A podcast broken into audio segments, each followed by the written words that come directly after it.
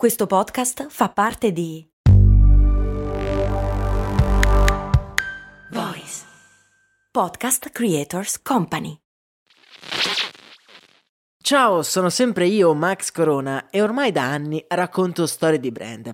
Devo dire che costruire un'azienda partendo solo da un'idea è proprio un'impresa, soprattutto se si ha una vita già avviata, con un lavoro e con mille altre responsabilità. È difficile trovare il coraggio e l'energia per credere in quell'idea che però bussa sempre più spesso nella nostra mente e magari ci tiene svegli di notte. Per questo motivo, prima di cominciare il nostro viaggio nel tempo, vi voglio presentare lo Startup Builder, un progetto di startup gigs che supporta anche questo ascolto, il cui scopo è proprio questo, evitare di avere rimorsi in futuro. È un incubatore online che in 12 settimane ti aiuta a capire se la tua idea può o meno avere un riscontro sul mercato e costruire tutti i documenti necessari per lanciare un'azienda e trovare finanziamenti da investitori. Insomma, riduce al minimo i costi e i rischi necessari. In 14 edizioni ha supportato oltre 2000 persone e li ha aiutati a raccogliere oltre 9 milioni di euro di finanziamento. Scopri lo Startup Builder e prenota la prima chiamata gratuita per scoprire il potenziale della tua idea. Scopri tutto su www.startupbuilder.it.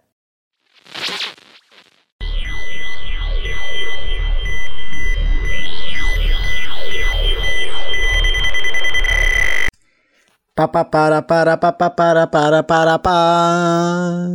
Max Corona presenta.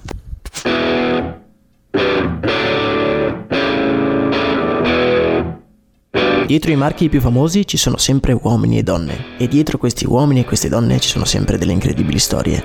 Storie di brand.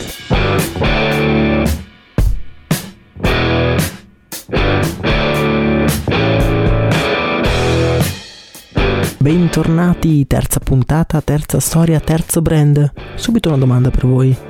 Ma voi vi fidate? Qual è il vostro rapporto con la fiducia? Oggi andremo a parlare del massimo rapporto con la fiducia, ovvero quello di andare a dormire a casa di uno sconosciuto. Esatto, oggi parliamo di Airbnb, quello che è stato definito la peggiore idea che abbia mai funzionato. Ma ehi, cosa vedo lì? È la nostra macchina del tempo o sbaglio? Eh sì, montiamo e andiamo dritti nel passato.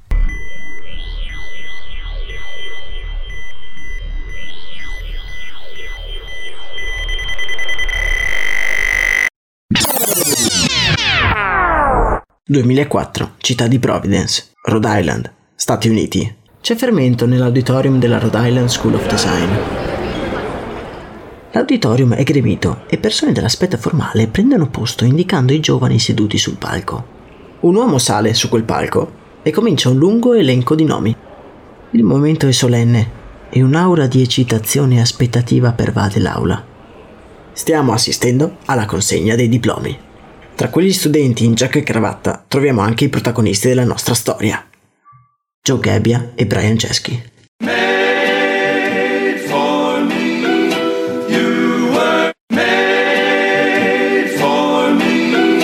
I due hanno fatto amicizia durante gli studi di design. Entrambi adorano la disciplina, da loro la possibilità di influire attivamente sulla vita delle persone, utilizzando il metodo del design thinking. Ci vorrebbe un corso apposito per spiegarvi decentemente che cos'è il design thinking. Per ora vi basti sapere che è una metodologia di problem solving che utilizza l'esperienza del design, quindi osservazione e progettazione, per creare innovazione e trovare soluzioni creative a problemi comuni. Per Joe e Brian il design è la via più facile per cambiare il mondo. Tra i banchi, i due sono diventati migliori amici e proprio quel giorno, il giorno del diploma, Joe Gabbia prende da parte Paul e gli dice Non so che cosa farai, ma io voglio diventare imprenditore. Ti va di fondare un'azienda insieme a me? Paul è spiazzato. Aveva le stesse ambizioni dell'amico, ma era anche spaventato. La vita dell'imprenditore è caratterizzata dall'incertezza. Non si sentiva pronto, malgrado il suo entusiasmo e il diploma che aveva in mano. Rispose che prima sarebbe andato a lavorare. Tenetela a mente questa decisione perché sarà l'ultima volta che Brian Chesky deciderà di tirarsi indietro.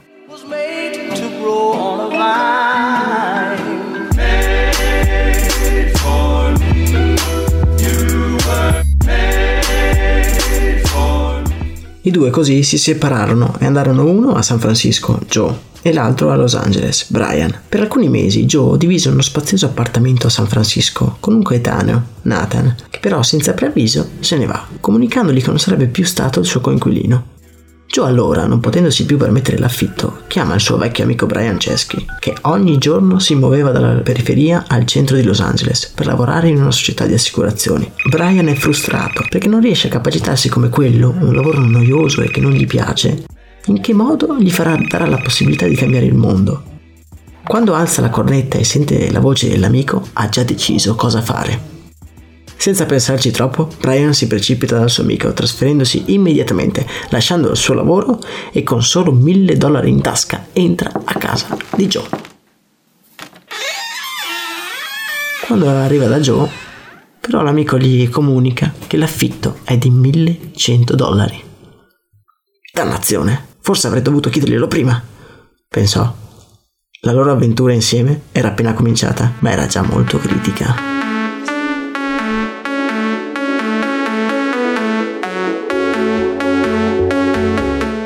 Immaginiamoci la scena. Due ragazzi che si guardano impambolati nel salotto di casa. Due ragazzi che vogliono fare gli imprenditori, ma ancora non sanno di cosa. L'unica certezza che hanno è che non hanno i soldi per l'affitto.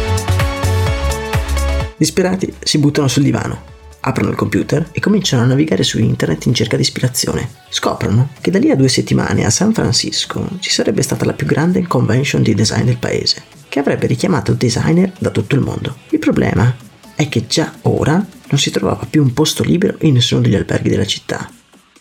Joe legge la notizia a voce alta e a Brian gli si illuminano gli occhi. Ma perché non ospitarli qui? Qui? Sì, nel nostro salotto. L'idea tutto sommato non era male.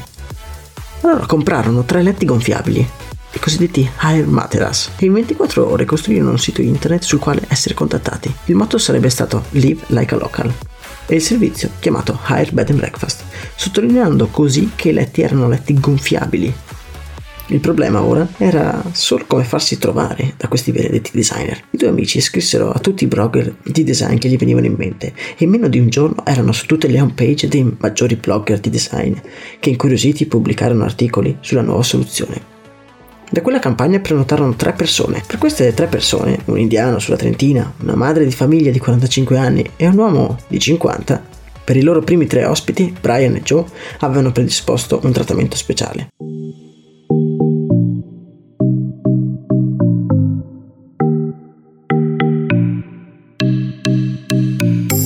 Li sarebbero andati a prendere all'aeroporto, li avrebbero portati in giro per San Francisco e li avrebbero accompagnati anche alla conferenza.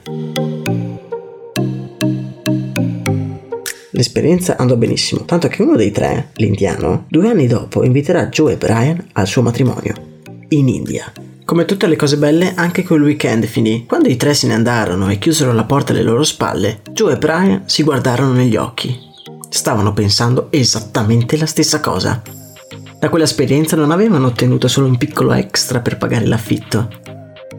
Erano più carichi che mai e avevano anche un'idea che potevano rendere scalabile. Il loro percorso mentale fu abbastanza lineare. Quante conferenze ci sono nel mondo? Beh, migliaia. Quante persone si trovano senza alloggio? Beh, migliaia. Quanti soldi possiamo fare? Beh, migliaia.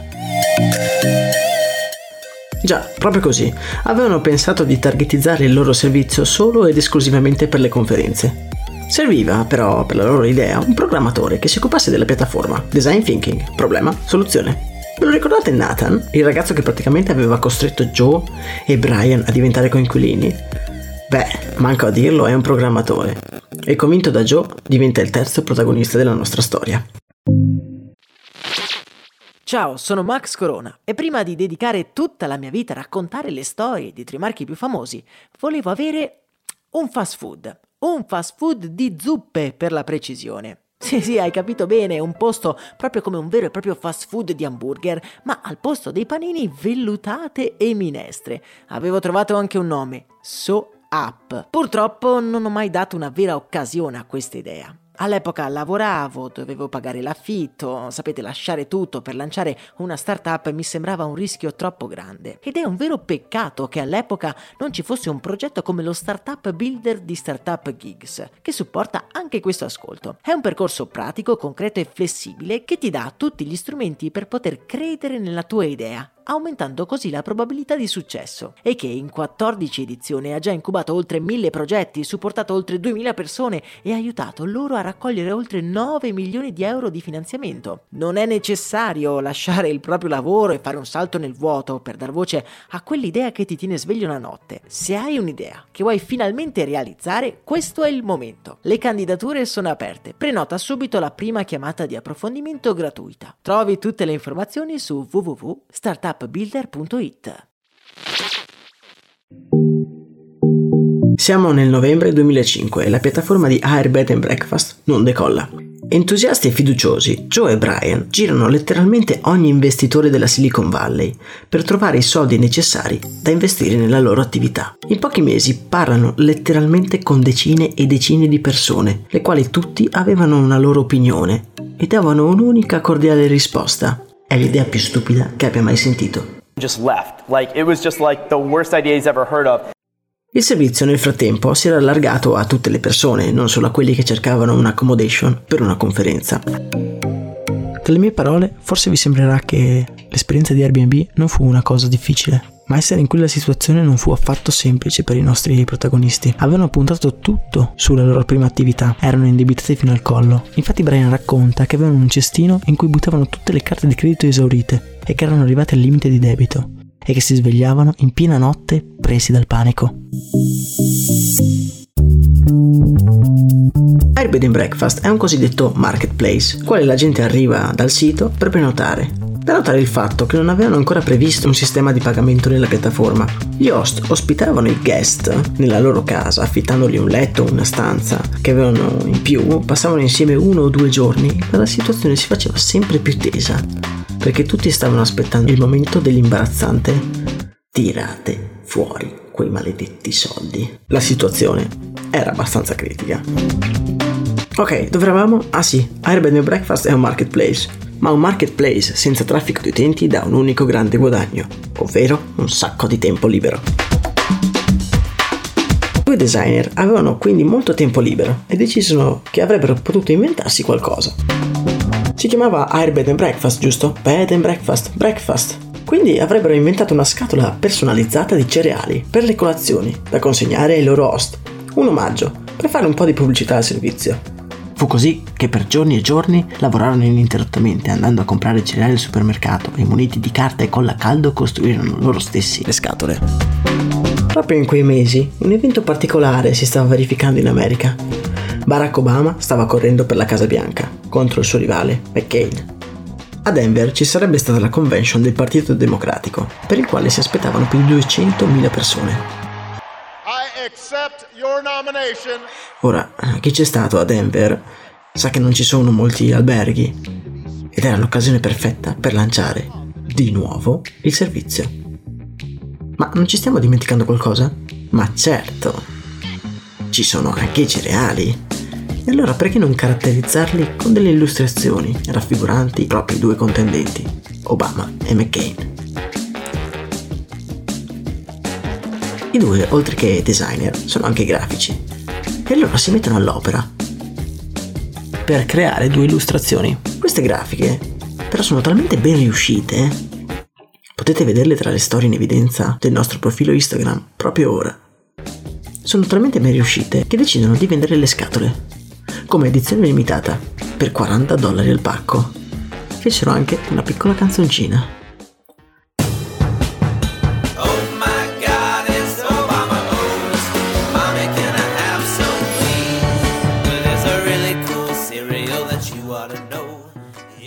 Tutti i principali programmi tv li chiamarono per parlare delle scatole dei cereali e le star del calibro di Rihanna e Katy Perry si mostrarono nei loro video mentre facevano colazione proprio con le Obama O's, i cereali personalizzati per Obama. In pochi mesi la loro situazione era cambiata radicalmente. Prima erano tre ragazzi indebitati in un solo appartamento senza nessuna prospettiva. Ora invece erano sempre tre ragazzi senza un soldo, sempre in un singolo appartamento e senza nessuna prospettiva. Ma ehi, almeno erano su tutti i TG nazionali, porca vacca. Di quegli anni pazzi si trovano molti aneddoti online. Uno che mi ha fatto sorridere è quello che vede Brian Chesky tornare a casa per le vacanze natalizie si trova in quella situazione che anche molti di noi ci siamo trovati, sono sicuro, almeno una volta nella vita. quando entri in una stanza e tutti i parenti ti accolgono, chiedendoti cosa tu stia facendo in, in questo periodo. Ora Brian Chesky rispondeva fiero, sono un imprenditore. E dalla cucina la madre rispondeva, no, è un disoccupato. Said, said, No. Ed è proprio in questo periodo che Brian Chesky capisce che la differenza tra imprenditore e disoccupato è solo nella nostra testa, è nel nostro mindset. E a pensarci bene, non ha forse ragione. Ma torniamo ai nostri cereali. Vendettero tutte le scatole di Obama House. I cereali che avevano riservato per McCain non vendettero così bene. Un risultato che poi rispecchiò le elezioni politiche. E con i soldi ricavati da questa vendita riuscirono a tirare avanti ancora un po'. Comunque la piattaforma aveva un traffico vicino allo zero e gli host con le rispettive camere erano poco meno di 100. L'avventura dei cereali non portò solo soldi, ma anche una discreta visibilità, se non negli utenti che non visitavano il loro sito, tra gli investitori della Silicon Valley non si parlava d'altro. Uno di questi era Paul Graham, che colpito dalla loro intraprendenza li fece partecipare al programma Y Incubator. Entrare in questo programma era davvero complesso e aprì loro numerose possibilità. La cosa più importante, a detta degli stessi protagonisti, è che riuscì a portare il team di nuovo insieme. Ma come non erano insieme? No, Nathan, il programmatore, si era infatti trasferito a Boston mesi prima per un lavoro e per stare con la fidanzata. Appena i suoi due amici gli diedero la notizia del Y Incubator, Nathan prese l'aereo e per tre mesi dormì in camera di Joe, manco a dirlo, su un materasso gonfiabile. L'obiettivo di questi mesi era arrivare ad ottenere profitto. Il primo pensiero quando ci si alzava e l'ultimo quando si andava a dormire. Ottenere il cosiddetto ramen profit, ovvero quanto bastava per pagare le spese e comprarsi una porzione di ramen. Paul Graham gli diede subito un consiglio. Andate a conoscere chi vi adora, chi sono i vostri utenti e, di che cosa hanno bisogno. Perché è meglio avere 100 persone che vi amano piuttosto che un milione a cui più o meno piacete. Questo aspetto però era molto contrario alla logica classica di una startup. Infatti lo- l'obiettivo di una startup è quello di diventare scalabile e di non essere specifica per un unico luogo. Brian e Joe decisero di seguire il consiglio e di andare a conoscere uno per uno gli host di Airbnb, che erano localizzati principalmente nei dintorni di New York. Così facendo conobbero le persone, le loro storie e le loro necessità. Prima fra tutte erano quelle dannate foto. Le stanze infatti non erano valorizzate dalle foto che venivano caricate sul sito. Brian allora decise di garantire l'intervento di un fotografo professionista a tutti gli host. Come forse avete intuito, Brian e Joe non avevano i soldi per assoldare un fotografo professionista e andarono così personalmente a fare le foto ad ogni singola stanza. Due aggiustarono anche tutte le descrizioni, rendendole più accattivanti. Questo intervento può sembrare molto invasivo, ma dal momento che tutti gli host conoscevano personalmente Brian e Joe, lasciarono fare, fidandosi ciecamente. Il cambiamento delle foto e delle descrizioni fu fondamentale. È abbastanza naturale se ci pensiamo. Già dormire in casa di sconosciuti richiede molta fiducia nel prossimo, ma farlo in stanze che si presentano buie, disordinate e poco accoglienti era effettivamente troppo. Fu una vera e propria svolta.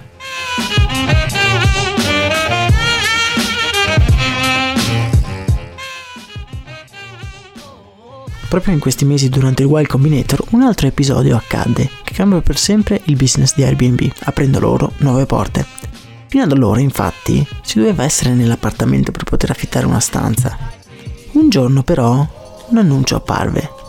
Un tale David, poi si scoprì essere il batterista di Barry Manilow, affittava il suo intero appartamento mentre lui era in tour intorno all'Europa. Ma quindi non era necessario essere nell'appartamento? Non ci avevano pensato?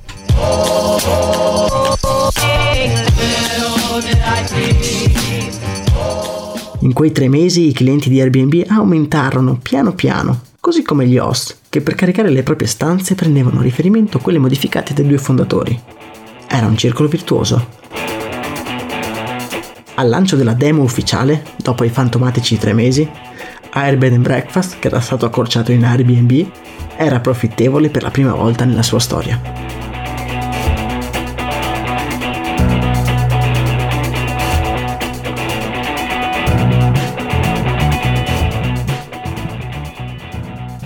Questo aspetto determinante convinse gli investitori a far partecipare Airbnb ad un altro programma di sviluppo, un programma che li portò a far crescere il loro base di utenti in modo esponenziale. Oggi su Airbnb puoi acquistare di tutto, da un igloo a una casa sull'albero. I tre amici Joe, Brian e Nathan insieme hanno ridisegnato un'industria, incentrando sulla fiducia il loro servizio. Il modello di Airbnb poi si è esteso a tutta una serie di esperienze e attività di condivisione che pongono la loro piattaforma al centro e manifesto della sharing economy. Hanno ricevuto anche molte critiche, addirittura in alcune città come Manhattan è addirittura proibito affittare le camere su Airbnb, ma questo ormai è marginale, perché ormai è la struttura mentale delle persone ad essere cambiata. Possiamo quindi dire che effettivamente Brian e Joe sono riusciti a cambiare un po' il mondo.